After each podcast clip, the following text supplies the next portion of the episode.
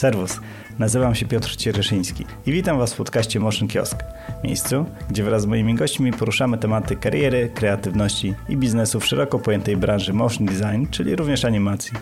Mam nadzieję, że znajdziecie tu inspirację i wsparcie do rozwoju siebie, jak i community wokół Was. Jeśli Motion Kiosk już stanowi dla Ciebie jakąś wartość, możesz to okazać komentując odcinek, który Ci się podobał lub udostępniając go swoim znajomym. Możesz ocenić podcast w iTunes lub też jeśli masz możliwość wesprzeć go na Patreon lub Tipeo. Linki znajdziecie w opisie odcinka. A moim dzisiejszym gościem jest Rafał Droździk, czyli 3D Motion Designer i w tym momencie poproszę go troszeczkę o kilka słów o sobie. Myślę, że lepiej mu to wyjdzie niż mi. Hej, witam was. Więc jestem 3D Motion Designerem i robię 3D. Animacje, produktówki, cokolwiek można e, w 3D zrobić. Wiesz co, wydaje mi się, że ludzi często interesuje gdzieś tam e, te takie surowe początki jakiejkolwiek, nazwijmy to, kariery, więc to jest dobre pytanie, czy faza na 3D u ciebie zaczęła się jakby przed studiami, czy szedłeś na studia właśnie w celu zdobycia tej wiedzy? To jest w ogóle ciekawa w ogóle u mnie droga, jak ja w ogóle zacząłem się, może nawet nie z 3D, ale w ogóle z After Effectsem i z, z, z każdą jakby formą animacji e, poznawać, mianowicie e, będąc w gimnazjum chciałem zrobić sobie intro do Minecrafta, do swojej serii Let's Play. I po prostu później stwierdziłem, kurde, no tam youtuberzy mają jakieś tam swoje intra i tak dalej, no to sam, sam sobie zrobię, prawda, czy nie? E, więc zacząłem robić sobie to intro i oczywiście jeszcze paliłem After Effectsa, mając tam 14 lat i po prostu nie wiedziałem w ogóle, czy jak to się robi i jak i w ogóle jak to łączyć, że nie wiedziałem, że są nawet prekompy, że można te kompozycje można jedną w drugą wsadzać. Mhm. No ale zacząłem się tym interesować, później odkryłem wideo Copilota przez y, i przez sobie liceum po prostu studiowałem After Effectsa i coraz bardziej po prostu myślałem o tym pod kątem jakiejś tam, może nie, może nie, nie nawet jeszcze wtedy kariery, ale czegoś, co można po prostu robić na boku. No ale później stwierdziłem, no w sumie czemu nie? Powiedziałem do rodziców, no idę na grafikę. Bo odkryłem dość fajny kierunek. Nie mając w ogóle po prostu pojęcia o projektowaniu jeszcze wtedy, to było takie bardziej wszystko porobione na zasadzie, ok, to mi się podoba, to jest ciekawe, tu się uczy, nie wiem, Photoshopa z YouTube'a, After Effectsa, zacząłem się uczyć cinemy właśnie pod koniec liceum, mhm. 4D i, i, i tak po prostu poszło. I później poszedłem na studia na grafikę na ZUPS tutaj we Wrocławiu i no studiowałem ucząc się 3D i po prostu tak dalej poszło. Mhm. Widziałem na YouTubie twój występ e, i występowałeś gdzie? W, w swojej własnej szkole, czy... Tak, to było właśnie na ZUPS-ie i to był jakby występ związany z jakby z zakończeniem studiów, w sensie tam ludzie, którzy już byli przed końcem jakby studiów, przed jakby obronami, to był ostatni już semestr, po prostu występowali mówili jakby o swojej jakby takiej trzyletniej ścieżce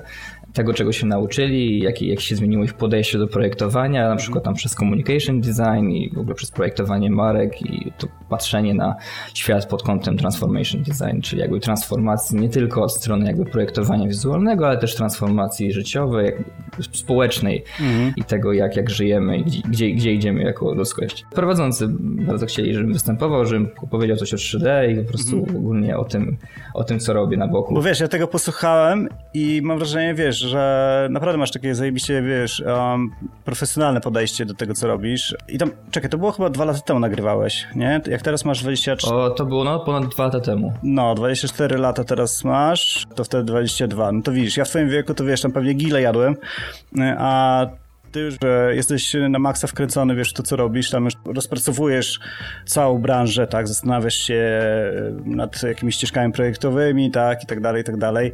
E, tam rozkminiasz bardzo mocno swój sposób nauk. Wiesz, robisz e, no, na maksa wrażenie, wiesz, na tym występie. Stąd jakby, wiesz, moje, w którym momencie to się zaczęło, nie? A, jakby skąd to się bierze? Tak. Jakby, wiesz, to ciężko powiedzieć mi, w sensie bardziej wyszło to z tego, iż nie wiem, no oglądałem się jak byłem w liceum strasznie Garego Wojnarczaka, mhm. czy nie wiem, Tony Robbinsa i tych wszystkich tych takich Willika, Josha Wick, nie, nie Josh ma Willik na nazwisko, ten taki Marine, który napisał właśnie też książkę o, o jakichś tam kwestiach tak po prostu, może nie, to, nie są to, to typowo książki motywacyjne, to są bardziej książki mindsetowe, gdzie jakby nastawiają jakby twój umysł, ok, jak na przykład coś robić, mhm. prawda? Później też w ogóle też odkryłem e, The Future, Chrisa Du, pewnie na pewno, na pewno kojarzysz. Tak, tak, tak. E, no I, ja i się też głównie też... jakoś tak jaram nim. I też tak po prostu weszło mi to, że okej, okay, w sensie można zrobić rzeczy dobrze i można podejść naprawdę w sposób ogarnięty i w sposób taki bardzo profesjonalny do tego.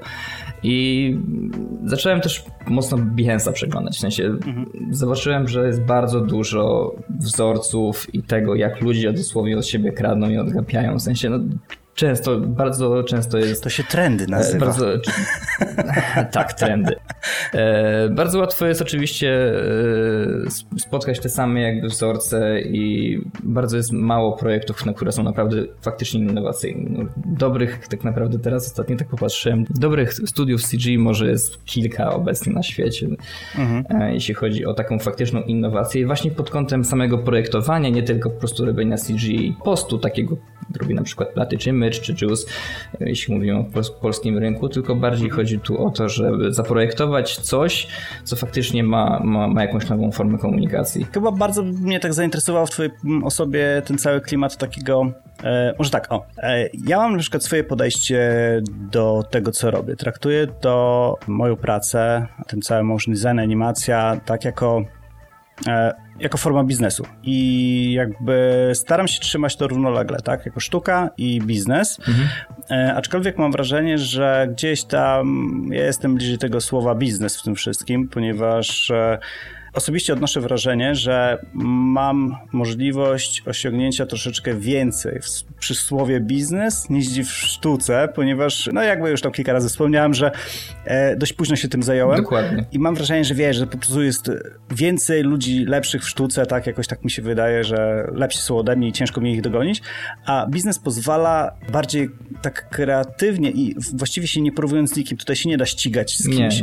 Nie, można sobie na różne sposoby kombinować i wiesz, zarabiać sobie pieniądze, no nie? I odniosłem wrażenie w moich rozmowach, że większość moich gości to są skupieni jednak po prostu na tworzeniu. A gdy Ciebie poznałem, to odniosłem wrażenie, że jesteś taki na maksa sfokusowany, że jednak w tym musi być jakiś pieniążek i tak jak wspominasz teraz o Garym Warneńczuku czy właśnie Krysie Do, że widać, że w tym, co robisz, jest jakiś sens i próbujesz z tego zrobić swój biznes, no nie? Czyli e, to jest tak, że na przykład tego e, Warneńczuka słuchają, mam wrażenie, ludzie, którzy chcą zrobić jakiś tam biznes, no nie wiem, jakiś tam typu, jakieś flipy na mieszkaniach i tak dalej, i tak dalej, wiesz, i że to jakby jest obok słowa sztuka, no nie? A ja uważam, że właśnie każdy artysta powinien się traktować jako biznesmen, bo why not? I wiesz, jesteś taką pierwszą osobą, która tak stricte o tym, wiesz, tak, tak fest mówi, że warto jakoś, wiesz, poczytać kilka mądrych książek, w jakiś sposób się przygotowywać, w jakiś sposób e, organizować swoją naukę, czy, czy podejście właśnie do, do klienta, do sprzedaży i tak dalej, wiesz, żeby mieć z tego jakiś tam e, fajny pieniądz. Skąd to się bierze, jakby jaką masz na to fazę? Opowiedz troszeczkę o tym, jak to u Ciebie wygląda. Jakby zacząć od początku, to oczywiście, no, traktuję to bardziej może nawet nie jako na chwilę obecną biznes, tylko to jest bardziej jako tworzenie pewnej swojej marki, w sensie mhm. jakby nie zależy mi w, jakiś, w żaden sposób jakiejś popularności i tak dalej, bo to można bardzo łatwo tak naprawdę osiągnąć przez, nie wiem, jakieś daily rendery e, na Instagramie, gdybym na przykład, nie wiem, publikował przez 300 dni jakieś tam daily rendery, to pewnie znacznie bym mógł swoje zasięgi zwiększył, tylko bardziej tu chodzi o to, żeby po prostu stworzyć pewną perspektywę na to, że okej, okay, no robię pewne rzeczy, ale to wiadomo, no, robię rzeczy tak naprawdę dla pieniędzy, no każdy robi mhm. dla pieniędzy i, i trzeba też rozgraniczyć właśnie to, że powiedziałeś tak ładnie, że już po prostu e, ciężko mi to dobrze jeszcze wykontynuować i ubrać słowa, e, że jakby warto jest po prostu zaznajomić się z tematem biznesu, relacji i, i, i tworzenie jakby kontentu dla kogoś, mhm. ponieważ no to jest to, co, co w tej branży tak naprawdę robimy. No, nie tworzymy rzeczy dla siebie i tworzymy rzeczy dla ludzi, więc to, że ktoś, ktoś cię zatrudni, to nie zatrudnia cię przez to i że jesteś fajny, tylko przez to, że masz dobre portfolio i przez to, że potrafisz w konkretnym czasie ustawić konkretne oczekiwania i je spełnić. Więc rozwiązujesz czyjś problem i ten problem oczywiście e, dla tej osoby, twojego klienta znika. To są najważniejsze jakby, najważniejsza perspektywa jakby w tym, tym no to jest biznes, no faktycznie, no to jest, można mówić, że to też jest w pewien sposób mm. biznes. Nawet jeśli to jest, nawet jeśli pracuję dla studia, no to w pewien sposób, no ja jestem osobą odpowiedzialną za siebie, tak jakby nikt nie za mnie nie zrobi e, rzeczy i też no, muszę dostarczyć na pewien rezultat w odpowiednim czasie. które oczywiście pokrywa się z budżetem. Ale wiesz, ja odnoszę wrażenie, że kwestia tego podejścia jest e, wzięta z e, sytuacji jakby od, od takiego stwierdzenia, jak to się u kogoś zaczęło. I na przykład mam wrażenie, że u niektórych ludzi po prostu, wiesz, oni chcieli tworzyć, na przykład coś tam tworzyli i w końcu ktoś ich tam na przykład zaczął doceniać, i może ktoś zaproponował im pieniądze i oni, o, no to może fajnie na tym byłoby zarabiać, no nie? A są ludzie, którzy na przykład, nie wiem, no myślę sobie, kurczę, o, to fajna sprawa, fajnie byłoby takie coś tworzyć i na tym zarabiać, tak wiesz, że od razu w to wchodzą. Ja na przykład miałem tak, właśnie tego typu sytuacje, tak? Chciałem tworzyć, wiesz, te animacje, ale no jakby w moim przypadku już wiedziałem, że muszę się utrzymywać, no nie? E, z tego, więc e, dość mocno, wiesz, się skupiłem jakby na samych pieniądzach i tutaj jeden z moich kolegów ostatnio e, wrzucił na YouTube YouTube takie stwierdzenie, że o, wiesz, na, na samym początku trzeba y, jednak coś robić za darmo. Gdzie na przykład, no nie wiem, no ja raczej się to, z tym nie zgadzam, wiesz, i uważam, że od samego początku trzeba, wiesz, y, mieć z tyłu głowy, wiesz, jakiś zarobek na tym, no nie? Znaczy, no to się wszystko też sprowadza do tego, do kwestii relacji, w sensie, jeśli na przykład y, jest to klient, który faktycznie może w, w skali makro, prawda, pomóc ci jakoś, no to w pewien sposób no może praca darmowa być dobrą pod kątem tworzenia pro bono, prawda? Mhm. Może być to praca dobra pod kątem po prostu tworzenia relacji, no ale w większości przypadków no to, to, to nie jest, prawda? W sensie no, trzeba mimo wszystko, wiem, software się nie opłaci, hardware się nie no opłaci, no tak. twoje życie się też nie opłaci i po prostu no, trzeba mimo wszystko to, to cisnąć. E, więc e, no, wszystko się sprowadza do kwestii relacji biznesowych i, i tego, co każda strona chciałaby wykonać. No tak. Dobra, a teraz pogadajmy troszeczkę już no, jakby o samej sztuce. Znaczy pewnie gdzieś tam się zahaczymy jeszcze o pieniądze w tej kwestii, ale e, ciekaw jestem... Mm, e, to już właśnie ostatnio Ani Caban zadałem to, to pytanie jak, jakie jest jej podejście do tworzenia właśnie jej animacji. Odniosłem wrażenie, że jakby wszystko u niej to płynie z serca i stąd tworzy takie, wiesz, niesamowite rzeczy. A ty jesteś takim e, facetem, który, który sprawia wrażenie, wiesz, że wszystko tak rozkminie, no nie? Krok po kroku. I e, właśnie w tej swojej prezentacji na YouTubie, którą oczywiście słuchaczom polecam e, posłuchać, już rozpatrujesz tam różnego, typu, różnego typu design w 3D, no nie? Tam właśnie ten mhm. Memphis, tak? Czy ten broadcast broadcast, coś tam, no nie? Tak, broadcast design na no przykład. No właśnie, i to jest, jak to jest na przykład, nie wiem, czy w 3D jak na przykład sobie myślisz, o, chcę sobie tam na przykład robić i zarabiać, to właśnie eksplorujesz te różne designy, czy, czy raczej na przykład, nie wiem, czujesz się, a, to lubię robić i to pasuje mi do tego broadcast designu, więc e, jakby będę szukać klientów w broadcast designie, czy raczej um, jesteś w stanie jako właśnie 3D e, e, artysta spełniać oczekiwania właśnie klientów z różnymi designami, tak, że na przykład tutaj zrobię właśnie w Memphis bardzo kolorowe, wiesz, mm, fajne ten e, kształty, a tutaj wiesz jakiś, jak się w tym poruszasz. No, znaczy może tak, bo ja tak pytam ogólnikowo, ale chodzi o to, yy, mhm. jakiego typu klienci do ciebie przychodzą? Czy zawsze wiedzą, co chcą? Czy im coś znaczy... proponujesz? Czy... No i dobra, na razie odpowiedz, później będziemy kontynuować. Okej. Okay. Znaczy ja obecnie teraz pracuję w studiu na, można powiedzieć, na Pernamensie, więc jakby jestem na stałe zatrudniony per zlecenie mhm. i no mam różne zlecenia w studio. E, no ja zasadniczo odpowiadam za właśnie kwestie look devowe, bo jakoś po prostu mi się tak utarło, że i też po prostu nie mam zbytnio takiej miłości do samych keyframe'ów, więc znacznie bardziej mnie ciekawią e, silniki renderujące i cała kwestia sfera wizualna, shading, teksturowanie i wszystko, co, co tworzy ładny obrazek. Mhm. I po prostu, jeśli chodzi o kwestie takie właśnie typowo estetyczne, jakby nie mam takiego jakby ograniczenia. W sensie obecnie to robię wszystko. W sensie staram się robić, ok, jeśli na przykład teraz mieliśmy taki projekt, yy, który, gdzie na przykład sobie tworzyłem piękne takie po prostu malownicze krajobrazy, prawda, dla jednej marki mhm. i nie miałem problemu, żeby zrobić po prostu piękną, wiesz, farmę z, z drzewami i z po prostu yy, tam, nie wiem, z krówkami, z czymkolwiek, więc yy, na jakieś tam 11K po prostu rozdzielczości w wielkim takim projektorze, ale też czasami na przykład są zlecenia, które są typowo produktowe, no nie wiem, telefony, e, smartwatche i tak dalej. To też nie jest do końca motion design, w sensie to jest bardziej motion, ale nie design, no bo tak naprawdę no, dostajemy, e, dostajemy briefa i tak naprawdę trzeba to wykonać według briefa, aby pokazać produkt z jak najlepszej strony, produktu jak najwięcej w filmie, mhm. więc tam tej takiej poetyki projektowej jest bardzo mało. To, to jest jeszcze na pewno poziom, poziom Tenrila, nie wiem czy kojarzysz to studio. Nie. Oni właśnie, to jest takie studio z Kanady, które bardzo mocno kładzie aspekt, w sensie oni się zrebrandowali się w ten sposób, że nie są studiem postprodukcyjnym CGI, czyli nie robią na przykład tam VFX-ów, e, nie robią bardziej takiego stricte, takiego 3D, i dostają briefa od agencji, po prostu mają tego briefa wykonać. Mhm. Oni są bardziej takim studiem projektowym, że klient przychodzi, to też oczywiście sobie zwężyli ilość klientów i zakres klientów, bo klienci tam zazwyczaj do nich, do nich przychodzą, tu macie pół miliona na przykład euro na, na projekt, róbcie co chcecie, to jest mniej więcej kreatywny brief i będziemy sobie iterować na przykład przez trzy miesiące pracy, więc oni tam mają najlepszych po prostu grafików 3D, jeśli chodzi o właśnie o kwestie Houdini, Cinema i tak dalej i po prostu sobie tam te projekty robią na najwyższym, można teraz tak naprawdę powiedzieć, poziomie na świecie. Więc jest ten taki aspekt.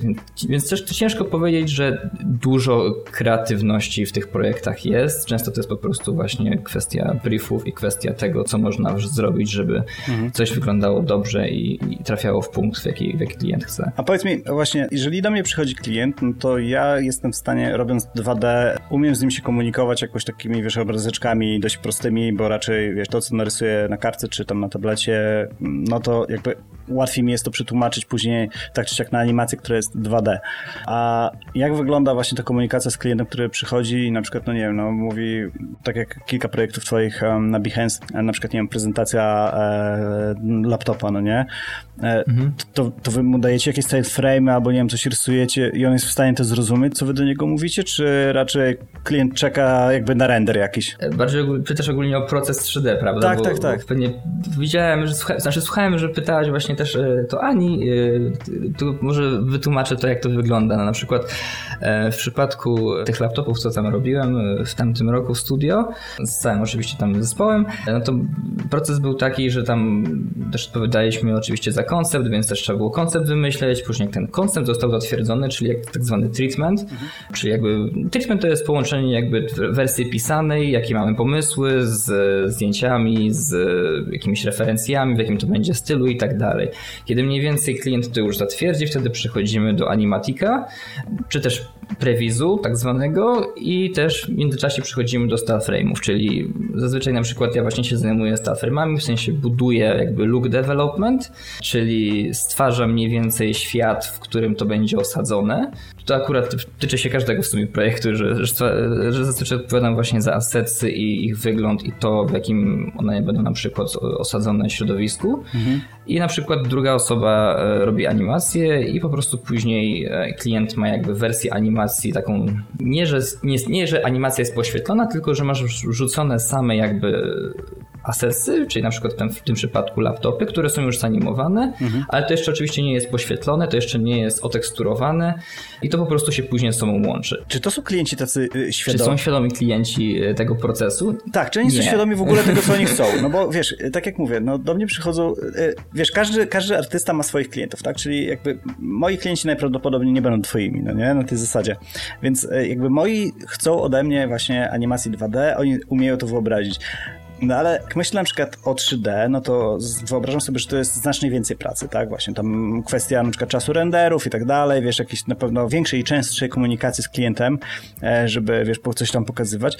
I wiesz, czy klient mówiąc, a właśnie na przykład ten broadcast design, czy on przychodzi do was i mówi, a wiecie co, bo chcę, żeby kamera zapierdzielała, wiesz, gdzieś tam w jakimś kosmosie, wiesz, między jakimiś dziwnymi bryłami i tak dalej, i tak dalej, czy, czy on mówi, że chce co, i, i, i, wy, i wy mu to pro, proponujecie, jakby. No i właśnie to jest takie bardziej trochę, znaczy zawsze jest, w sensie to jest też y, trochę, trochę dlatego, dlaczego te projekty 3D są też takie drogie, iż mianowicie no, często to, są, to jest mimo wszystko y, myślenie życzeniowe, w sensie oczywiście no, zaczyna się od storyboardu, zaczyna się od y, pewnego kreatywnego briefu, ale oczywiście to się wszystko zmienia przez x rzeczy, które się dzieją podczas projektu. Na przykład, no nie wiem, kamera nie działa, w sensie na, na przykład na storyboardzie coś, co wyglądało na przykład dobrze, jakiś kadr, który przechodzi w inny kadr, mhm. wyglądał dobrze, ale na przykład okazało się, że na przykład już na właśnie na, e, na etapie animatika się okazało, ok, te na przykład to cięcie nie działa ze sobą. E, więc jest bardzo dużo zawsze zmian i ten proces jest zawsze iteracyjny na zasadzie takiej, że ok, jeśli klient zatwierdzi już na przykład anim, animatic, czyli jakąś taką właśnie RAW wersję animacji, to na przykład dopiero później przechodzimy do kwestii oświetlenia, teksturow- teksturowania i łączenia tego na przykład w całą scenę. E, więc to też nie jest tak, że po prostu no klient tutaj musi sobie zawsze wyobrazić to i połączyć w głowie te kilka aspektów, czyli na przykład style frame z animacją, która jest taką właśnie taką RAW viewportową animacją z tym, jak to będzie wyglądało już na końcu. A powiedz, macie takie, jakby teraz w mojej głowie to się jawi, takie jakby projektowe pułapki na zasadzie, że opowiedzmy, w, sorry, że ja ciągle porównuję z 2D, no ale czuję się jakby mentalnie lepiej w tej, w tej materii. Nie, no pewnie. I na przykład, Jasne. Y, mam wrażenie, że trendy w 2D częściej się zmieniają, ponieważ jesteśmy w stanie y, częściej eksperymentować, częściej popełniać błędy, częściej, wiesz, wyciągać wnioski, a z racji tego, że 3D są takimi dość długimi procesami twórczymi, no nie, tak jak mówisz, na przykład 3 miesiące projekt trwa, chociaż przed chwilą robiłem minutową animację, robiłem 2,5 miesiąca. No, 3 miesiące to akurat to, to byłoby jest duży projekt. E, no ale e, wiesz, na przykład masz długi projekt i teraz wydaje mi się, że klienci chcą coś, co gdzieś już widzieli, no nie? Więc na przykład tak jak właśnie, no właśnie. Zawsze. Więc czy przypadkiem nie ma czegoś takiego, że zapętlać Zawsze w kółku tak. tam ten broadcast design, wiesz, klepiecie, nikt z nowych klientów... Może nie broadcast akurat, ale... No ale okej. Okay. No, jakby, wiesz, to, to mi się abstrakcyjność tego mi się tak, wiesz, wkręciła w głowę, ale... Wiesz, wiesz co, jest, jest z tym problem, w sensie... Y, a, bo jeszcze mówiłeś... E, no, no tak chodzi mi o to, czy, czy, wiesz, czy oni chcą czegoś nowego, czy zawsze to, co już widzieli, wiesz?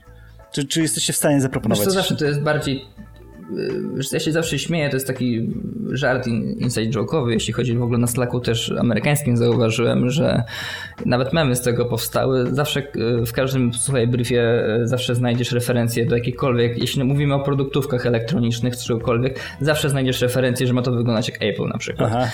E, zawsze tak, tak jest. W sensie chodzi o wszystko i po prostu marki zazwyczaj po prostu kopiują wszystko jak się da. W sensie nie będę mówił oczywiście ten o, o co dokładnie chodzi, ale czy kwestie oświetlenia, e, oświetlenia, czy kwestie montażu, czy kwestie nawet copywritingu strasznie na przykład e, zżynają po prostu w, w briefach i tak dalej i to, to się wszędzie dzieje, w sensie czytałem na Slackach, że na przykład nawet są, wiesz, powszechne jest na przykład też to, że tam, e, wiesz, nie wiem, powiedzmy freelancerzy dostają tam briefa, gdzie tam są, wiesz, referencje od Apple'a albo właśnie od Tendrila, tego studia, co mm. mówiłem, albo od Man vs. Machine, to też jest bardzo popularne i bardzo jakościowe studio 3D i dostają, dostają referencję, że to ma wyglądać jak tam, tylko że tam ten właśnie projekt miał budżet powiedzmy, no nie wiem, kilkaset tysięcy euro no tak. i nagle ma freelancer to zrobić na przykład w trzy tygodnie za powiedzmy te 20-30 tysięcy euro. No. I to jest w ogóle tak zawsze kuriozalne, że no to jest standard jakby w, w tej branży, tak, że i, i później po prostu no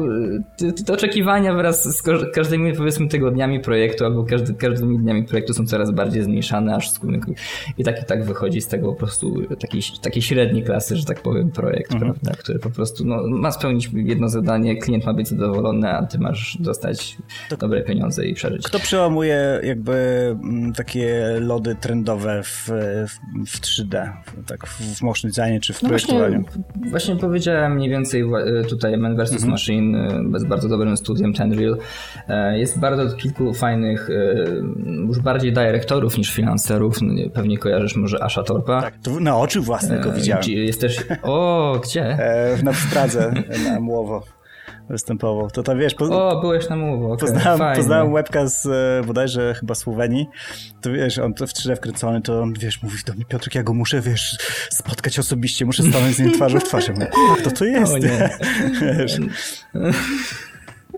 No on jest takim pewien rodzajem takim guru i bogiem obecnie, no ale no jest, jest też właśnie Jimank, gość, który na przykład bardzo fajnie eksperymentuje z, z formami i z, i z 3D, ale takim bardziej pod kątem właśnie takim nawet na przykład bardzo dużo używa w swoich rzeczach robotyki mhm. i jakby tego, jak można się bawić światłem i projekcją i laserami więc to jest też, też ciekawe. No jest wiele bardzo ciekawych e, motion designerów, powiedzmy to, bo to też, to też ciężko powiedzieć, czym jest motion designer tak mm. naprawdę. No widzisz, no, sam pewnie udowodniłeś, że, że ten zasięg tego, co ludzie robią w tej przestrzeni jest bardzo duży.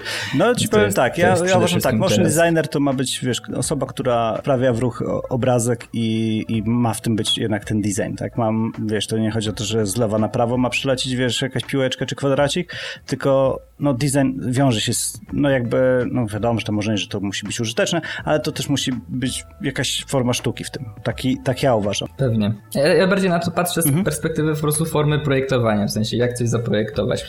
Bardziej staram się wyjść od... Nie, bo ja od ciebie rozumiem, bo ty jeszcze się masz tło w ilustracji i w takim artystycznym podejściu, ilustracyjnym podejściu do tego. Ja mam bardziej tło projektowe, gdzie bardziej patrzę, gdzie mi layout nie pasuje, albo typografia jest na przykład dla mnie na przykład nieciekawa i muszę ją na przykład, nie wiem, przesunąć, offsetować i tak dalej. No to, jest, no to jest to design. To jest no wiesz, to jest projektowanie.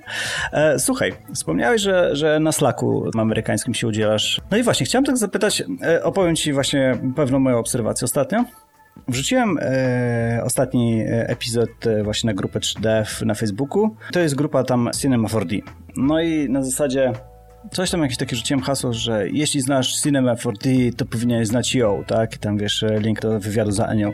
Jakiś tam koleś a jak znam 3D Max, to już nie powinienem i wiesz, i mam wrażenie, że takie od razu, wiesz, jakby ktoś tam problemu jakiegoś szukał, wiesz, w ogóle mi nie chodziło, wiesz, o jakieś wrzucania kłody pod nogi komuś, tylko, wiesz, to takie, rzuciłem hasełko, no nie, po prostu bardziej chodziło o link i żeby coś napisać. No i teraz tak, jest to grupa, która liczy sobie już tam, nie wiem, no, strzelę, że pewnie jest ponad tysiąc osób, to nie, wiesz, i to jest polska grupa. I są takie polskie grupy właśnie związane z motion designem, tam na przykład, nie wiem, Polish Motion Designer i tam 8 tysięcy osób, wiesz, zapisanych. I teraz powiedz mi, czy, czy, czy w Polsce istnieje jakaś taka, wiesz, społeczność 3, 3D, która jest taka, wiesz, wspierająca, taka, wiesz, się znacie, nie wiem, jakoś tak czujecie się we własnej zupie razem jak znajomi, coś tam, czy nie ma czegoś takiego? Wiesz co, moje doświadczenia są bardziej takie, że to jest mimo wszystko w pewien sposób y, lekko hermetyczne, a z drugiej strony też nikt nie ma czasu.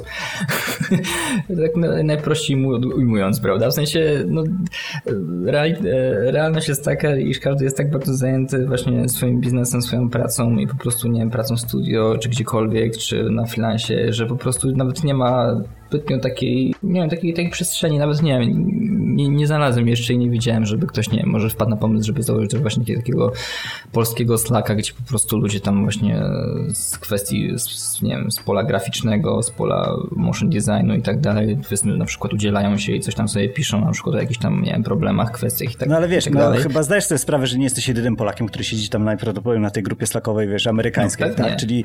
Nie, no jest, jest, jest, jest, jest kilka. No właśnie, właśnie czy, o to czy, chodzi. Czyli no potrzeba też, jest w narodzie, też tak? jest kwestia... Je, no pod, zawsze, znaczy u każdego jest potrzeba, żeby mniej więcej być, mieć styczność z tymi ludźmi, bo tak naprawdę bardzo dużo się dowiedziałem po prostu pisząc z ludźmi, czy na Slacku, czy na Twitterze i tak dalej. Mhm. Właśnie w ogóle jak, jak wygląda, nie wiem, właśnie realność, realność na przykład biznesowa, czy realność finanserska i tak dalej, i tak dalej, pod kątem tego, jak na przykład będę chciał już na, na pełny finans powiedzmy za rok przejść, no to na przykład wiem dokładnie czego się, czego się spodziewać e, po tym rynku e, i tak dalej, więc no, to jest ważne. Tylko może też wynika też z tego, iż jeśli byśmy tworzyli na przykład powiedzmy jakąś taką społeczność polską, to tak naprawdę się w pewien sposób też hermetyzujemy i zamykamy na to całą społeczność.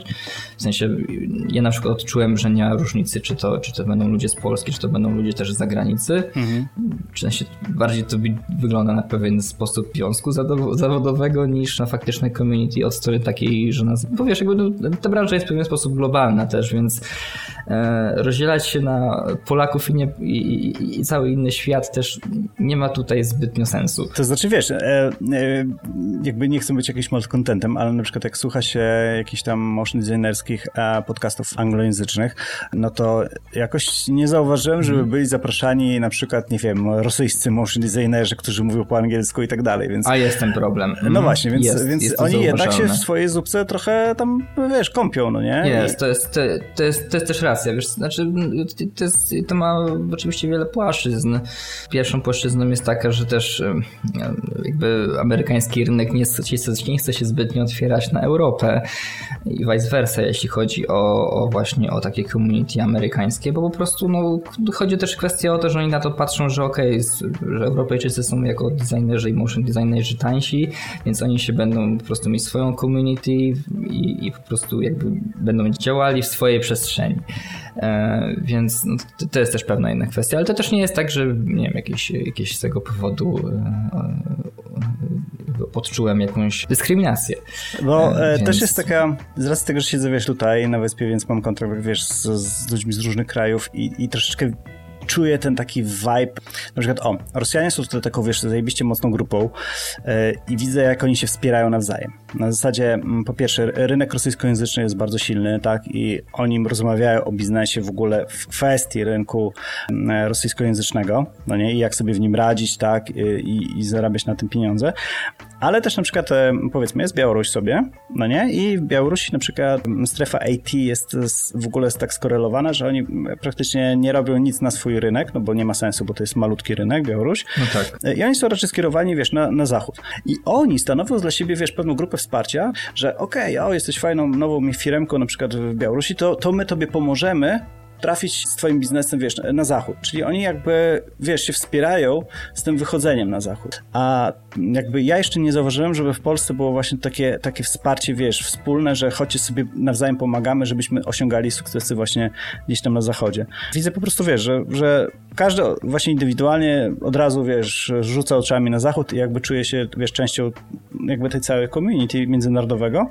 No i tyle. To też może właśnie wynikać właśnie jeszcze może z braku też świadomości y, u nas w kraju, jakby jak bardzo ta branża jest tak naprawdę duża, jeśli popatrzymy na to właśnie z globalnej perspektywy, jak dużo w niej można zrobić i osiągnąć, bo też nie ma jakiejś, jakiejś faktycznej fajnej edukacji w Polsce od strony, od strony, od strony motion designu 3D, jakby tej, tej sfery takiej y, CGI, która nie jest nastawiona pod game development czy pod VFX, tylko to jest bardziej połączenie właśnie projektowania z, y, z 3D, z CGI-em i tymi e, tematami, więc to też może jest ten pro, też problem, bo jakby no gdybym miał szukać edukacji jakiejkolwiek w Polsce, nawet jak mówimy o jakimś tam community właśnie polskim, no to tak, tak naprawdę niezbyt bym się dużo nauczył. Więc to też są pewne skillsy, które wyciągnąłem z zachodnich tutoriali i oczywiście angielskich tutoriali, angielskich stron, takich jak, nie wiem, FX, FX PhD, nie wiem czy kojarzysz. Mm. Bardzo fajna strona, której się najwięcej tak naprawdę nauczyłem i też najwięcej pieniędzy wydałem tam na, na kursy.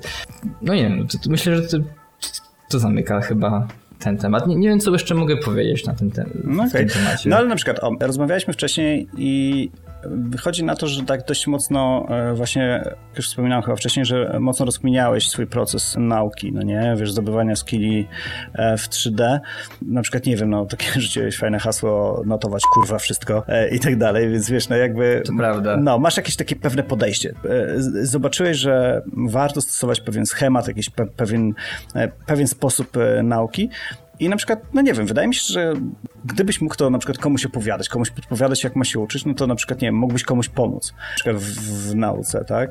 Więc wydaje mi się, że taka, mhm. wiesz, dzielenie się taką wiedzą jest spoko, szczególnie, że, że wiesz, no, no dużo rzeczy tak, wiesz, no, pewnie. no rozkminiasz i, i wiesz, i sam widzisz efekt swoje, swojego, wiesz, sposobu podejścia, nie? Nie, pewnie, jakby jest, jest, jest to ważne i, i, sam o tym myślałem właśnie, żeby w pewien sposób też na pewno tą wiedzę jakoś w przyszłości tą przekazywać, nie wiem, czy to w perspektywie jakichś wideo na YouTubie, czy, czy, czy innych właśnie rzeczy, nie, nie wiem, ten podcast, że na przykład coś poopowiadam i tak dalej, więc y, no jest to ważne. No, jest też ten problem, że no dla mnie zawsze to było, na, początku jak zacząłem się w ogóle uczyć 3D i nie myślałem jeszcze w perspektywie jakimś tam większym o tym, no to mi na przykład bardzo przeszkadzało to, że nie ma żadnej strukturyzacji w tym, co ja robię, więc na przykład dlatego zacząłem notować. Zacząłem notować każdy poradnik, jaki obejrzałem. I na przykład obecnie to mam na przykład tam chyba z pięć już ilustratorowych plików i stworzyłem sobie taki szablon, że na przykład y, robię screenshoty z każdego tutoriala i opisuję ten screenshot, bo mhm. wcześniej jeszcze notowałem po prostu w dzienniku, ale stwierdziłem, że to nie ma sensu, bo no, pracujemy w interfejsie graficznym, w sensie interf interfejs UI-owy, prawda, mhm. jakiegokolwiek software'u i programu, więc łatwiej będzie mi zapamiętać jakieś rzeczy, jak coś się robi przez po prostu screenshoty i opisywanie ich w jakimś pliku, a że po prostu najłatwiej jest manipulować rzeczami w Illustratorze, to po prostu wziąłem i na przykład wybrałem Illustratora, więc mam pliki ilustratorowe, tam jest po 500 artboardów w formacie A4 i mam sobie te notatki zrobione, prawda, i te, te, te, te pliki ilustratorowe zajmują po tam po 2-3 terabajty, bo tam jest, są poembedowanych jest tam z 500 czy 600 po prostu zdjęć, prawda, screenshotów z tutoriali. Więc y, i dzięki temu też ja pamiętam, co, co ja się uczyłem, jakie techniki można dalej stosować e, w pracy. Więc no pewnie no, trzeba mieć jakąś metodę na to wszystko. A no, no właśnie, widzisz, no to jednak jest, jest rzecz, którą, którą, którą wiesz, się można dzielić, tak, i, i opowiadać. A powiedz mi tak, z perspektywy jeszcze właśnie studiów, bo jesteś sobie świeżo chyba, tak? Magisterkę teraz zrobiłeś? Nie, będę, będę, jeszcze robić. Jestem, jestem na pierwszym roku magisterki, więc jeszcze mnie drugi rok czeka. Kurde, no to, to, to można stwierdzić, że naprawdę dość dużo osiągnąłeś, tak, w tym, co, w tym, co robisz, tak, 3D. No bo już reprezentujesz jakiś pewien poziom skillu konkretny. No, nie czuję się źle, jakby, prawda? W sensie, jak tak patrzę na innych freelancerów i po prostu patrzę na to, co, co, co ten, to nie ma tragedii. Ale ej. No właśnie, a znaczy to może tak, o pierwsze pytanie jeszcze związane trochę ze szkołą. Jak widzisz, jest duże zainteresowanie 3D wśród studentów, czy, czy, czy nie? Jest. W sensie m, mm, trzeba szukać, ale jest duże zainteresowanie, bo coraz więcej ludzi zauważy, że to jest, że to nie jest już tak właśnie nie ma już takiego motywu jakby głodującego artysty i głodującego grafika i, mhm. i, coraz bardziej ludzi zauważa to, że można naprawdę z tego dobrze pracować i, i zarobić dobre pieniądze w swoim życiu. E, no, też kwestia jest tego później jakby jaką branżę chcemy wybierać, bo to też jest dość temat rzeka, w sensie jeśli na przykład nie wybieramy game dev, to, no to trzeba liczyć z tym, że trzeba bardziej ogarniać to pod, od strony artystycznej, mm. więc tam już takiego samego projektowania niewiele jest. Jeśli wybieramy VFX, no to to wiadomo, to też jest kompletnie inna jakby dziedzina i kompletnie inne też środowisko, w jakim się pracuje. Więc y, no, to też inna kwestia jest taka, że, że to jaki software wybierzesz, to tak naprawdę definiuje to, gdzie będziesz pracować i nad czym będziesz pracować. A jesteś w stanie, na przykład, nie wiem, właśnie przy, przy software'ze jesteś w stanie szybko tak mniej więcej, mm, powiedzmy teraz tam chyba ogarnąłeś e, ZBrush to był któryś tam z kolei twój projekt. E, pro... No na przykład teraz się z ZBrusha nauczyłem przez ostatnie pół roku. No właśnie, no to pół roku, no to co, długo, kró, krótko dość chyba, nie? Żeby... Wiesz, no, jakby nie jestem jeszcze oczywiście w żaden sposób mistrzem anatomii, tylko po prostu bardziej to ogarnąłem ten software, żeby, żeby po prostu nauczyć się, aha, używać, nie wiem, braszy, pędzli, alf i po prostu umieć dobrze przystosować mesza, bo na przykład ZBrush ma genialne narzędzia do reto topologii i do po prostu ogarniania mesza, mesza w sensie, no mesza 3D, mhm. E, żeby ta siatka wyglądała bardzo ładnie i naprawdę to jest też inna kwestia, że tak nawet nauka każdego software'u, który ma jakąś specjalizację w czymś, nawet na podstawowym poziomie i umiejętność po prostu później przania tych podstawowych czynności do swojego głównego software'u jest znacznie więcej warta niż na przykład posiadanie tylko jednego software'u w swoim skillsecie, jeśli chodzi o 3D. Czyli na przykład nawet jak się ja w ZBrushu nie jestem jakimś oczywiście mistrzem, mhm. tak no mogę sobie pomóc nim w swoim na przykład głównym projekcie narzędziami, których na przykład nie ma w Cinemie. I to samo na przykład się tyczy Marvelous Designera, który nie wiem czy kojarzysz ten software. Nie? Z nazwy. Y, no to jest software, gdzie możesz symulować bardzo łatwo ubrania i robić A, kojarzę, y, wiesz, też wiesz, ubrania. Znaczy się symulujesz ubrania, klofa, ale też możesz ubierać postacie i tak dalej, więc na przykład on znacznie łatwiej jest w nim na przykład stworzyć symulację ubrań i różnego rodzaju soft bodies. No i ten, takie software'y znacznie bardziej nawet jak je umiesz na podstawowym poziomie, w sensie na przykład ja też nie potrafię zrobić na przykład tego, co niektórzy ludzie, którzy pracują w Marvel Designerze, jak, jako digital cloth designerzy, to też jest w ogóle też kompletnie nowe, nowe specjalizacje. Mhm. Tak mimo wszystko takie software'y po prostu pomagają, jeśli je umiesz, czy tam na przykład software'y od landscape'ów, czy też po prostu od y, wiesz, różnych rodzajów gór, kreacji gór i tak dalej, tak jak nie wiem, Gaia na przykład jest taki software, czy Word Creator, oni ci pomagają po prostu poszerzyć swój workflow tak, abyś ty mógł na przykład znacznie więcej wyciągnąć z twojego po prostu skillsetu 3D. E, no właśnie, to teraz zobaczyłem, że jakby w sumie nawet w 2D, ale w 3D jest dużo osób, które pracują nad jednym projektem, no nie? Czy wy jako 3D motion designerzy jesteście skazani na siebie, że na przykład e, ty robisz to, tamten łapek robi coś innego, tak, bo umie, czy, czy nie wiem, czy bycie generalistą w 3D jest czymś normalnym, to znaczy jesteście w stanie na przykład robić wszystko sami? Trochę ciężkie, trochę ciężkie pytanie, bo też zależy od tego właśnie, gdzie pracujesz. Jakby, mm, jeśli pracujesz gdzieś w jakimś studiu, gdzie na przykład nad projektem siedzi 15 osób, no to zazwyczaj jesteś powiedziany za jedną rzecz i masz tą rzecz wykonać dobrze, jakby jesteś bardziej specjalistą. Na przykład no teraz mm, pracuję w studiu, gdzie jest 5 osób, więc jakby każdy odpowiada za siebie. I to też jest bardzo fajne, jakby zacząć pracę od małego studia, jakby swojej karierze, bo nagle zostajesz, wiesz, wypuszczony na głęboką wodę i tak naprawdę nikt nic za, za ciebie nic nie zrobi. Więc jak ty spieprzysz, to tak naprawdę cały projekt jest po prostu później obsunięty w czasie i ciężko nadgonić na przykład za tobą, więc to też nastawia cię w taki sposób do tego, żeby dostarczać rzeczy i żeby to robić właśnie w określonym czasie i no, no, przy określonej jakości, prawda, dostosowanej do tego, Wspomniałeś, że chcesz iść na freelance, no to raczej zakładam, że się spodziewasz, mhm. że będziesz, nie wiem, coraz to z kimś tam nowym e, pracował. Nie wiem, jest to jakieś, no, to jest, może to, jest, być to jakiś jest... problem, że non-stop z kimś nowym, tam się, wiesz, docierać i tak dalej, i tak dalej. Wiesz co, no to jest też inna kwestia, jakby to jest racja, bo na przykład teraz, kiedy już w jednym miejscu ponad, ponad dwa lata pracuję, to już mam, mam, mamy jakby swoje, swoje rzeczy ograne i, i, i fajnie się pracuje, bo po prostu nie jest tak trudno, jeśli chodzi o kwestię komunikacyjną, bo jakby każdy z nas mniej więcej wie, co ma robić i nie ma jakby takiej żadnej bariery na zasadzie, ok, e, czy ja powinienem spytać, czy to na przykład nie będzie za dużo pytań na przykład na, na jeden dzień do na przykład, e, nie wiem, kogoś na przykład, wiesz, jak pracujesz na remote, to czy nie, czy nie będę mógł zbytnio przeszkadzać i tak dalej, nie po prostu pytasz po prostu chcesz ten projekt na przykład dowieść na czas. Więc w przypadku finansu bardziej też trzeba popatrzeć na finans, myślę, z tej perspektywy, iż ty, ty, jesteś takim tym, takim tym najemnikiem, który po prostu przychodzi wtedy do studia i ma zrobić określone taski i te taski po prostu wykonać dobrze, e, tak aby odciążyć po prostu studio, no bo na tym też finans polega podwykonawczy mhm. dla, dla studiów CG, że, e, że no, no, trzeba ułatwić pracę innym. No właśnie, czyli macie dobrze. jakąś taką utartą higienę pracy, że na przykład, nie wiem, jakieś pewne, e, nazwę to standardy nie wiem, przygotowania plików i tak dalej, tak żeby... A wiesz... pewnie, tak, dokładnie.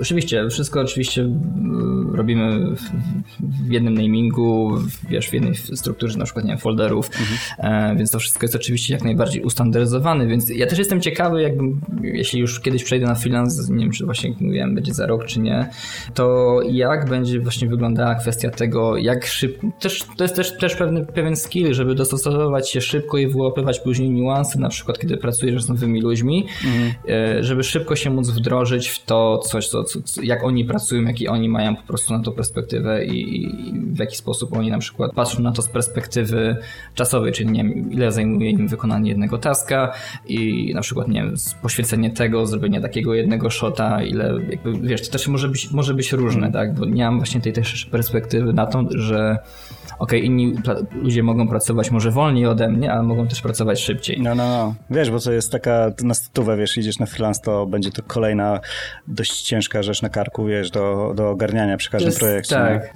Wiesz, bo tak e, ale czasami ludzie myślą, że idą taki... na freelance, to wiesz, to a, wszystko nie, będzie, jest, wiesz, pod moją kontrolą, a, a, a, na przykład, wiesz, pewne nie, rzeczy tracisz kontrolę. wtedy Właśnie to jest też to, dlaczego też nigdy nie polecałbym ludziom, którzy nie pracowali w studio iść na freelance, bo to, to jest kompletnie wtedy rzut na głęboką mhm. wodę.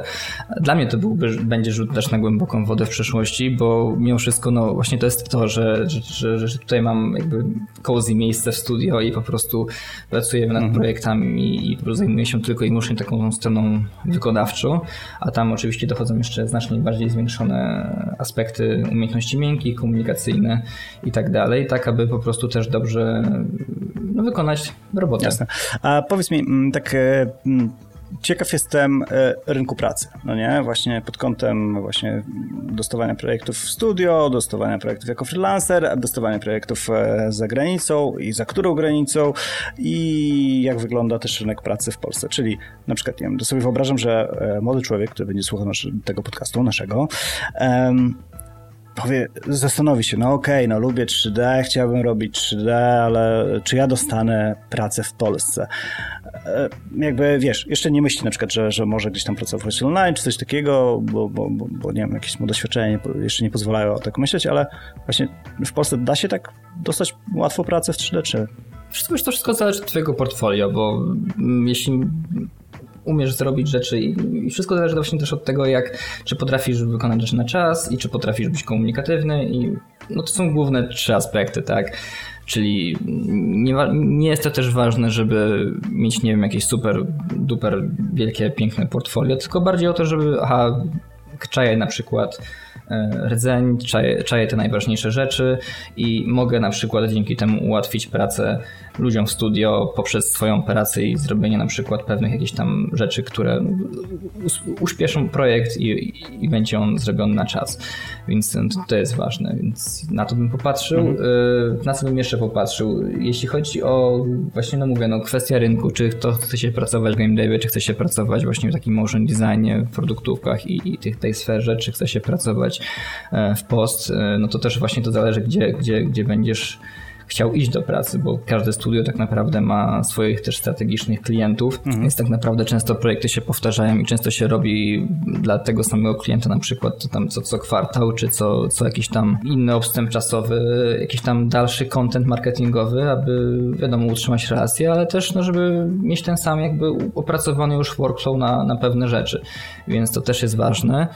Co jeszcze wracając do twojego pytania, żebym no, ciekaw jestem, przypomniał. Teraz e, jakby już była kwestia Polski, ale teraz na przykład czy jak wygląda temat pracy na przykład nie wiem, za granicą, gdzie się na przykład, powiedzmy, na początku, gdzie się szuka pracy w 3D? No w studiach graficznych, w sensie w studiach CGI e, i no wiadomo, no wysyłasz, wysyłasz swoje portfolio, robisz cold, cold emailing, co jeszcze mogę powiedzieć? Ale co, takie no, bezpośrednio, bezpośrednich klientów lepiej nie wysyłać, tak? E, nie, to, to, też jest właśnie to jest też inna kwestia, bo yy, Wiesz, y, projekty direct to client są po prostu, no, żeby zrobić dobry projekt direct to client w no, trzeba mieć naprawdę duże zaplecze, e, nie tylko właśnie sprzętowe, ale też po prostu dobre zaplecze skillsów komunikacyjnych i prowadzenia projektu, project managementu, bo to, to jednak mimo wszystko, e, ile twoje na przykład projekty zajmują, tak plus minus średnio? E, ale co, wykonanie? Bo robisz je pewnie w pojedynkę, prawda? Tak, wykonanie.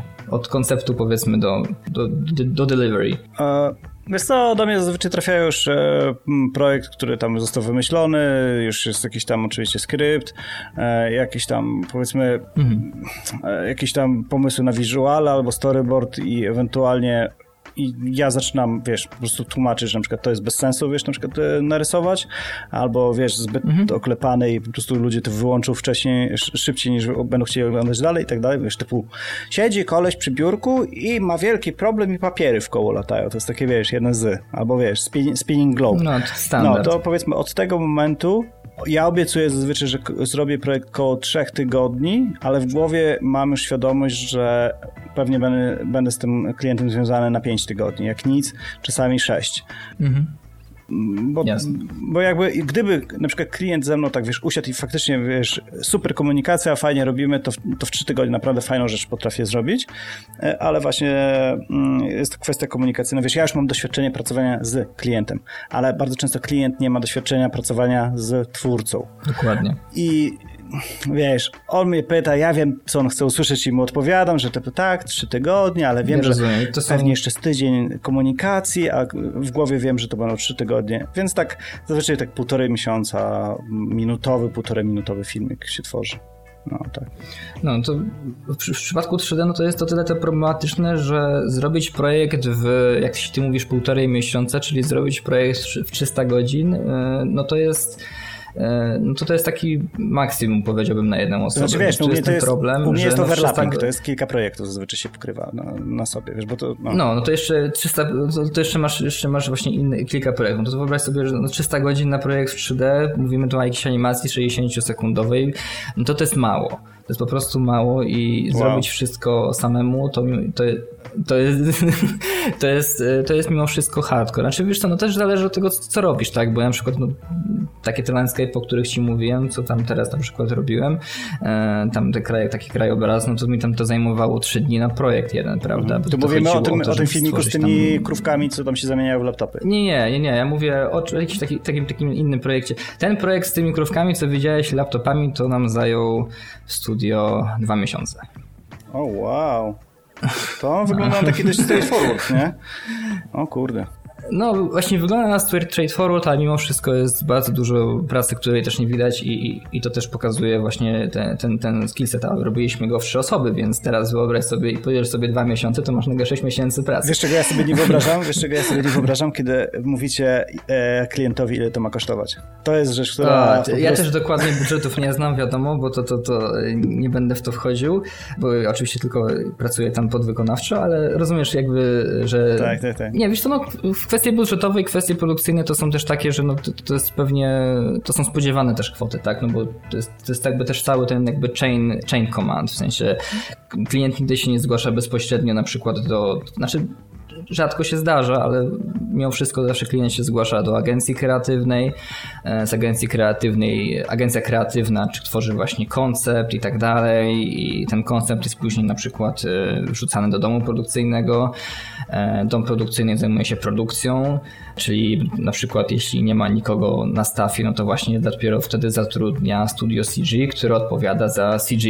Mhm. Więc jest jakby cały, wiesz, cała, cała jakby może nie, że hierarchia, ale po prostu wiesz, że każda jakby część musi tam dostać swoją też działkę i na tym też polega ten biznes, prawda? I dzięki temu na przykład już później do takiego studia CG trafia gotowy koncept, który trzeba po prostu wykonać. A powiedz mi... Akurat w tym przypadku mhm.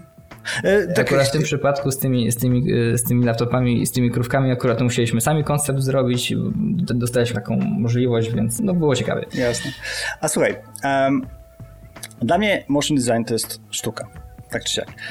Ciekaw jestem właśnie, czy w twojej części branży właśnie 3, d modelerów, artystów, nie wiem jak się nazywacie, właśnie traktujecie to jako sztukę, czy po prostu taki coś, nie wiem, jakieś takie coś bardzo technicznego, że wiesz, zabawa, kurczę, wiesz, hmm. z jakimiś tam przyłączniczkami i, i jakiś tam fajny bajer wychodzi, czy faktycznie czujesz, że tworzysz sztukę? Dokładnie. E, e, właśnie nie powiedziałem, że tworzę sztukę. W sensie to jest po prostu, wiesz, to jest takie Lego, które nie istnieje. W sensie, znaczy, no, mi oczywiście, jak, jak my teraz pracujemy nad projektami, znaczy zazwyczaj tak się jest w przypadku właśnie 3D motion designu i ogólnie całego CGI, no, że masz na przykład Turbo Squida, czy masz na przykład CG Tradera, to są takie strony, gdzie możesz kupować właśnie modele 3D i, i wszystkie jakieś takie assets, które później wkładasz w scenę i tak naprawdę no, nie ma czasu na to i często często, znaczy w sensie budżetowo jest lepiej czasami kupić asset, niż go samemu zrobić. W sensie mm. zawsze tak praktycznie no tak, jest. No, do niedawna myślałem, że wy wszystko Dokładnie, robicie sami. No. Ale teraz nie, to jest, absolutnie nie, to jest absolutnie wykluczone. To musielibyśmy na każdy projekt poświęcić pół roku.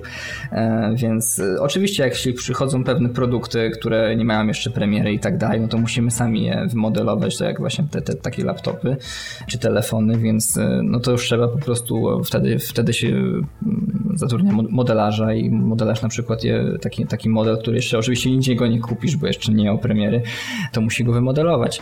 Ale tak to kwestie takie właśnie związane z assetsami, no to jest dzisiaj taka po prostu pula assetsów, że tak naprawdę co jedynie robisz, to składasz klocki Lego w 3D. Mhm. Masz e, Kitbasha 3D, jeśli nie wiem, czy kojarzysz. To jest strona, gdzie możesz kupić absolutnie każdy rodzaj miasta, od starożytnej Grecji po futurystyczne, yeah. wiesz, bloki i możesz po prostu składać sobie miasto. Jak wejdziesz na przykład na naszą, nasze, na moją akurat moje portfolio, czy też na stronę studia, w którym pracuję, no to na przykład teraz w tym roku, na początku tego roku robiliśmy taki projekt dla Ample i to był projekt, gdzie po prostu mieliśmy na, naszą bibliotekę studia właśnie z Kitbashu 3D kupioną. Do tego jeszcze dostaliśmy kilka innych paczek budynków. Jedynie co trzeba było zrobić, tak naprawdę poskładać ładne miasto, które będzie takie environmental friendly. E, więc po prostu co jedynie się robiło, to się wkładało budynki, robiło się park, drzewka i tak dalej. Aha. Wiesz, tam ruch uliczny no i, dobra, te, i te, i te kwestie, to, więc jakby e, Motionografera znasz oczywiście. Już gotowe. I na przykład wchodzisz na, motion, na motionografera i osobiście mam wrażenie, że tam wszystko co jest, to jest faktycznie robione od podstaw. Jestem w błędzie czy nie? Jeżeli mówimy o 3D. E, jeśli mówimy o 3D, musiałbyś mi pokazać konkretny projekt, ale ja z doświadczenia wiem i to jest już, to już, to już jest też inna kwestia, że to już zboczenie zawodowe, że często w tych jakichś wszystkich projektach, które nie wiem, pewnie jakieś widzisz miasta i budynki, to ja już dokładnie widzę, że to albo są budynki te same jak właśnie kitbaszowe 3D, albo budynki takiego jednego gościa, który tworzy takie futurystyczne budynki, które są praktycznie na każdym po prostu designie. Aha. E, gość się nazywa Witali Bulgarow, nie wiem czy go też kojarzysz i po prostu jego budynki widać już. W sensie wszystkie studia używają tych, tych budynków i tak naprawdę nikt się nie bawi w tego, że będą, wiesz, otworzyć swoje budynki. Nie, no bo tak naprawdę jeśli chodzi o same modele 3D, to więcej od strony wizualnej możesz osiągnąć modyfikując tekstury i oświetlenie niż sam model na dłuższą A czujesz, że ktoś na przykład słucha, słuchając się... tego, co ty mówisz, jest w stanie się na ciebie obrazić, że powie, ja przecież jestem artystą, tak? Co, co ten koleś mówi? Że, że my klocki Lego budujemy. Wiesz, no to, to jest właśnie też, to jest, to, jest, to jest też kwestia tego, to jest też kwestia tego, że w jakim, właśnie w, jakim, w jaką dziedzinę pójdziesz. I znowu wracam do game devu, bo na przykład w game devie no to są konkretne zasady, że mimo wszystko wszystkie asetsy, albo większość wszystkich asetsów, które są na przykład wykorzystywane w game developmentie, musi być jednak mimo wszystko zrobione ręcznie. Dlatego tam się bardzo dużo używa, nawet jeśli chodzi o teksturowanie, to się na przykład bardzo dużo używa e, Substance Designera. To jest taki jakby proceduralne tworzenie materiału materiałów na, na bloczkach, że sobie łączysz bloczki i tworzysz proceduralne materiały, dzięki czemu później sobie możesz dostosować e, do na przykład różnej wielkości tekstur, znaczy obiektów i modyfikować je parametrycznie, e, więc tam na przykład duży na przykład environment artyści właśnie dużo robią rzeczy, które są totalnie jakby spredefiniowane już pod e, pod konkretny projekt, więc tam akurat jeśli mówisz o właśnie o ludziach, którzy na przykład tworzą pewne asetsy, nie wiem, właśnie jakieś e, drzewa, w ogóle wiesz, krajobrazy, mhm. czy miasta, czy nie wiem, ludzi, no to to są, to są, to są bardziej już e, jakby, to są sfery, które są bardziej nastawione na postprodukcję wysokobudżetowych filmów albo albo właśnie game developmentu. A mamy w Polsce na przykład jakichś takich modelarzy, modelarzy, nie wiem, czy to jest ładne słowo, jest ale wiesz, no dużo fajnych. Jakiś environmental może, ten, może design jest? Jest dużo fajnych artystów. No, nie wiem, na przykład taki pierwszy, który mi przychodzi, z, może nawet nie jest environment artist, ale bardziej koncept, jakby taki koncept artist designer, koncept artysta po prostu, to to jest na przykład e, Wojtek e, Fus Mhm, nie wiem, tak. czy teraz dobrze jego nazwisko powiem. E, to na przykład no to on jest takim właśnie człowiekiem, który potrafi stworzyć dobrze, dobre koncepty i wizuale. Nie wiem, kto jeszcze mógłbym powiedzieć, ale mniej więcej widzisz tą perspektywę, tak, że to jest już tak, ten kompletnie tak. inny rodzaj jakby artyzmu, tak, jakby art, jest, jest ArtStation, że tak powiem i, art, i 3D na ArtStation i jakby cały jakby art rzeczy na ArtStation i masz później Behance'a, który jest bardziej nastawiony na tę sferę projektowania w 3D i bardziej jakby tworzenia reklam pod, pod po prostu, może nie, że masowego odbiorcę, ale od strony takiej właśnie bardziej y, mniejszych, mniejszych zasięgów jakby czasowych oraz też, też może trochę mniejszych budżetów. A żyjecie sobie w takiej e, wy 3D kolesie. E, żyjecie w takiej jakiejś świadomości, wiesz, że są jakieś tam, wiesz, super gwiazdy, kurczę, wiesz, polskiej sceny 3D, czy, czy raczej tak e, gdzieś tam w, w, perspektywie, że gdzieś na zagranicznej stronie zobaczyłeś jakiś projekt i patrzysz, o, polskie nazwisko czy, czy, czy jednak gdzieś tam jeszcze w Polsce wiecie, kto co robi? Wszyscy to jest tak, że bardziej jeszcze w Polsce wiemy, kto co robi i nikt, nikt tam nie zamierza, nikt, nikt tam, że tak powiem, nie gwiazdorzy. W sensie jakby wiesz, no, każdy robi swoją fajną pracę i na tym się skupia. Znam kilka osób, które, które robią właśnie fajne, rzeczy i, i, myślę, że to, to jest fajne, prawda? że to jeszcze nie jest takie, wiesz, nie jest takie jeszcze za bardzo urośnięte, że nie wiem, mamy jakiś tam, jak na, nie wiem, na amerykańskim, znaczy amerykańskim, po prostu na Instagramie, jak są jacyś tam artyści na przykład właśnie z Ameryki czy, czy z Toronto, w sensie z Kanady mhm. E, i po prostu, wiesz, tam mają po 120 tysięcy 120 tysięcy obserwujących, czy tam pół miliona obserwujących, bo robią jakieś właśnie tam daily estetyczne, czy rendery 3D i później je sprzedają jeszcze na NFT za, za pół bańki. No więc... właśnie, miałem ciebie, miałem ciebie spytać o NFT, bo to, e, odniosłem wrażenie, że chyba gdzieś tam, znaczy nie wiem, czy to specjalnie, czy nie, ale tam gdzieś tam prezentujesz swoje prace, takie właśnie gdzieś tam takie zbliżenie, nie zbliżenie, takie wiesz, no czujesz chyba bajer pewnie jakiś artystyczny w tym, co robisz. Nie wiem, myślałeś o tym, żeby trochę na tym zarobić? Na stówę myślałeś. Znaczy wiesz co... Jakie, jakie wnioski? Wnioski z NFT są takie, że dopóki nie masz, e, nie masz właśnie takiej publiczności cyfrowej, czyli właśnie, e, no nie wiem, powiedzmy sobie świetnym przykładem z Polski, już, już, już akurat z, z, tego co tam widziałem, Piotrek wyjechał akurat do. Chodzi mi o Piotra Tarkę na przykład. On on wcześniej, z tego co pamiętam, pochodził z Wrocławia i on wjechał do Londynu i właśnie on na swoich ilustracjach 3D, właśnie robionych w Cinema i tak dalej, ostatnio bardzo, bardzo też fajnie w tym pierwszym półroczu tego roku zarobił więc e, pewnie na pewno się chłopak cieszy. Więc no, trzeba mieć przede wszystkim pewien rodzaj e, publiczności, żeby, żeby móc cokolwiek sprzedać, bo mam też znajomego, mhm. który próbował wystawić swoje rzeczy, ale no, no, no bez, bez, bez powodzenia. E, więc więcej opłacił tej takiej tego gas fees niż, niż no, faktycznie no, na tym. No, no, niech nie mówi o tym kurczę płatnościach. No też... A powiedz mi, no to co, wniosek jest taki, że, że warto chyba pracować nad, swoją, nad, nad swoimi followersami, czy nie? No bo tak wcześniej wspomniałeś troszeczkę, jakby tak ci na tym nie zależało. Wiesz co, właśnie, bo nie zależy mi. W sensie, no, gdyby mi zależało, no to bym bardziej czasu poświęcał na to, żeby coś wiesz, publikować i jakby, ale i wiesz, tworzyć jakby swój, bardziej swój content na internecie, ale też to, to, to nie jest mój jakby e, to nie jest mój, mój cel, jakby ja się po prostu mam fan z tego, co, że robię to, co robię i po prostu uczę się nowych rzeczy jakby większy fan daje. No bo też inna, inna jest kwestia tego, że żeby publikować tyle kontentu, to mimo wszystko musisz siedzieć, oczywiście mieć czas, żeby siedzieć też nad swoimi rzeczami, ale też w pewien sposób też poświęcasz e, swój czas, żeby odkrywać pewne nowe rzeczy, bo no, nie nauczysz się nowych rzeczy robiąc mimo wszystko to samo, tak? No, no tak. Ciężko oczekiwać nowych rezultatów. E, więc bardziej ja to, ja, ja jakby swoją drogę i swój ten progres traktuję właśnie na zasadzie takim, że ja wolę bardziej ewoluować niż po prostu zamknąć się w pewnej sferze i w tej sferze sobie po prostu mhm. tylko działać. A e, jeszcze wracając troszeczkę do takiego, do twojego Boże, czy zarządzasz swoim czasem, jakby w tym, co robisz, nie? Czy właśnie, czy, czy masz jakiś tam podział, na przykład, nie wiem, tyle i tyle czasu na naukę poświęcam, tyle i tyle na jakieś tam rozkminianie trendów nowych, tyle i tyle na notatki, bo jednak chyba rozumiem, że się uczysz jednak przez zapisywanie też, nie? Bardzo fajna sprawa. E, nie wiem, jak, jak, jak wygląda twoje takie zarządzanie czasem mniej więcej tak na przestrzeni powiedzmy tak dwóch, trzech dni? O, ciężko. w skrócie ciężko, a w większym jakby większym powiedzeniu o tym, jak wyglądają moje dni ostatnio, no to wstaję rano, nauczyłem się bardzo mocno e, nie rozumiałem tego przez dłuższy czas swojego życia. Nauczyłem się mimo wszystko, żeby robić dziennik, w sensie pisać dziennik rano, mhm. swój własny, prywatny. Nie, że jakiś pamiętnik czy coś, ale po prostu, żeby pisać dziennik. Drogi pamiętniku, wczoraj pracowałem 12 godzin, kropka. Tak, wczoraj, wczoraj pracowałem 15 godzin.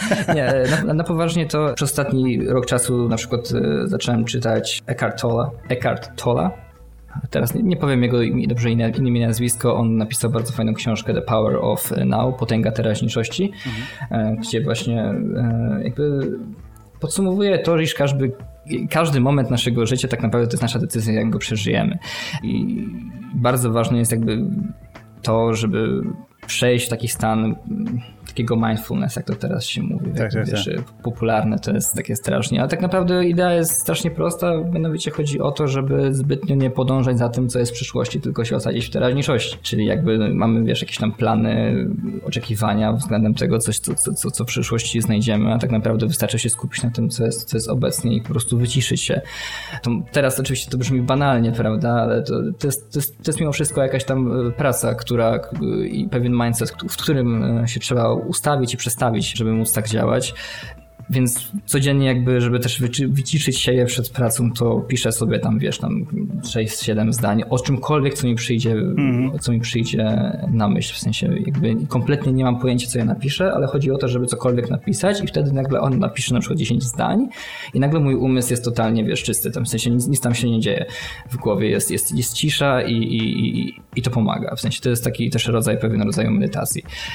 Co jeszcze? Jeśli chodzi o moje tak planowanie dnia, to ja na przykład bardzo pomaga mi zapisywanie po całym dniu dokładnie to, co robiłem w każdej godzinie.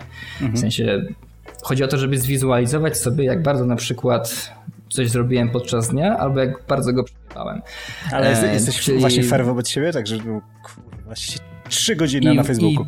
jest, wiesz co, na początku było ciężko, ale teraz jest łatwiej. To okay. jest kwestia tego, że wiesz, musisz się przestać usprawiedliwiać, w sensie Że na przykład, ok, jeśli dwie godziny przesiedziałem, nic nie przerobiłem, tylko nie wiem, przeglądałem, nie wiem, Reddita i tak dalej, no to trzeba to po prostu zapisać, tak? E, też Chris tu miał na Future taki fajny spreadsheet, gdzie, e, gdzie A co tam, tam było, kazał ziomeczkom, co się tam kazał swoim ziomeczkom tak, pokazać. na przykład, ale czas. też tak, tak. zrobił taki spreadsheet, wiesz, że, że, że co 15 na przykład minut masz zapisywać, jak to 15 minut przeżyłeś. Tam miałeś, wiesz, tam miałeś na przykład, to no jest darmowy ten spreadsheet, on gdzieś jest, gdzieś, na, gdzieś jest na stronie The Future i tam masz taki, miałeś takich chyba z 8 kolumn i wiesz, tam pierwsza kolumna była sleep i rest, tam kolejna była jedzenie, kolejna była higiena, kolejna była praca, kolejna była właśnie relax, unwind i tak dalej, i tak dalej. Więc sobie zapisywałeś zapisywałeś szybko, prawda, co robiłeś przez ostatnie 15-10 minut, a 15, tam były chyba właśnie kwadransy mi się zdaje, mm -hmm. więc właśnie co robiłeś to 15 minut i później jakby ci wychodził, oczywiście w tym też trzeba, trzeba mieć e, też zaparcie, żeby to oczywiście wypełnić przez na przykład te kilka dni, ale no, no da się, w sensie Czemu nie? E, no i później ci wychodziło mniej więcej jak twój dzień wygląda. Tylko ja to bardziej stosuję na, na tej zasadzie, że używam kalendarza do tego i po prostu, aha, przez cały dzień później patrzę, aha, tu, tu, tu, to zrobiłem, tu, tutaj na przykład praca mi się opóźniła i tak dalej, tu już trzeba iść spać, whatever. Więc jakby no, no, trochę do tego podchodem metodycznie, może tu już jest pewna, wiesz, choroba e, perfekcjonizmu i, i też takiego pracoholizmu, bo to też nie jest, e, że tak powiem, mimo wszystko zdrowe, żeby tak bardzo podchodzić i wyceniać swój własny czas. Mhm. Czasami też trzeba mimo wszystko rzucić na luz. No, znaczy wiesz, ja e, uważam, że. Mm, bo też E, pamiętam, że zacząłem właśnie tak najpierw e, właśnie słuchać jakichś tam mądrych ludzi po internetach, właśnie tam typu Chris Do czy Warnęczuk, tak? E, I bardzo mnie to napompowało, wiesz, do działania. A później miałem taką falę, wiesz, taki dołek na maksa, wiesz, irytacji, kiedy, wiesz, zacząłem, wiesz, za dużo różnych rzeczy słuchać i, i, wielki, i porad różnych ludzi typu o, najlepiej, wiesz, tam medytuj dwie godziny dziennie, później idź na siłownię na trzy, tygo, na trzy godziny, wiesz. I ja mówię, kurde, człowieku, czas na pracę kiedy, tak? Ja mam klientów, wiesz, no ja, no ja tak. mogę im opowiadać, że słuchajcie, ja tutaj robię po swojemu, ale oni, wiesz, mają swoje deadline, bo oni nie mają kompletnie pojęcia, jak moja praca wygląda, więc ja muszę się też do nich dostosowywać, nie? Więc, e, ale później znowu takie, jeszcze raz podszedłem, wiesz, do pewnych rzeczy, tak? E, zacząłem rozumieć, że tak jak powiedziałeś, na przykład medytacja wcale nie musi być właśnie siedzeniem po turecku, kurczę, wiesz, w, tam w pozycji lotosa, tylko, że faktycznie może to być to zapisywanie kilku tych zdań e, i niech to trwa 15 minut i to już potrafi troszeczkę, jeżeli akurat na ciebie to Dokładnie. działa, wiesz, ciebie, ciebie wiesz, tam troszeczkę wyautować, wiesz, i przygotować do pracy. Mm. Fajny o tym pisaniu tych dzienników był właśnie film, ostatnio nawet e, tam Oscara dostał chyba za najlepszy montaż, montaż muzyczny Sound of Metal. To nie znam. Nie wiem, czy kojarzysz. E, w tym roku wyszedł, e, znaczy w tamtym roku, ale przez pandemię to chyba dopiero w tym roku był w kinach. Bardzo fajny film właśnie z takim gościem o tym, że nagle stajesz się głuchoniemy i e, jak ten cały szum w głowie później, taki ten właśnie rage, który masz, e, mhm. oczyścić i jak do tego podejść. Mimo iż film jest o całej społeczności głuchoniemych, E, tak pokazuje po prostu jakby ten proces takiego, wiesz, takiego e, wyciszenia się i jest A, bardzo fajnie dobra, zrobiony. To polecam. posłucham i też polecam innym. E, dobra, słuchaj, e, nasz czas powolutku dobiegł końca. Nie wiem, czy odpowiednio dużo rozmawialiśmy o 3D, ale fajnie jest pogadać właśnie, jak podchodzimy do, do pracy, wiesz, jak, jak warto planować swoją jakąś taką, wiesz, przyszłość i, e, i, i czy, czy nawet swój, wiesz, dzień ja uznaję, że rozmowa była super ciekawa. Nie wiem, co sądzisz? no, też mi się wydaje, że byłaby super ciekawa. Chętnie bym pogadał więcej, ale pewnie i ty, i ja musimy lecieć do pracy. znaczy, ja się zbliżam powolutku już więc... do swojego urlopu, więc e, naprawdę zrzuciłem z siebie projekty, więc ja teraz e, wiesz, wyluzowuję. No, oczywiście e, mam tendencję do brania jakichś małych projekcików, teraz robię jakieś ilustracje, ale wiesz, to już jest takie e, też moja forma relaksu. E, dobra, to co? Jeszcze raz Ci dziękuję.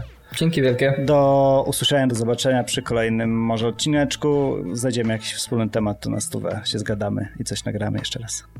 Dobra, dzięki. Dzięki, hej. Heja. Dziękuję Wam za odsłuchanie tego odcinka. Mam nadzieję, że Wam się podobał. Jeśli tak, to nie zapomnijcie go skomentować na Facebooku lub Instagramie, ocenić na iTunes lub wesprzeć na Patreon lub Tipeo. A teraz żegna Was, jak i zapraszam do kolejnego odcinka, Wasz gospodarz podcastu, czyli Piotr Ciereszyński. Trzymajcie się ciepło i buziaczki. Hej! Dziękuję, bye bye!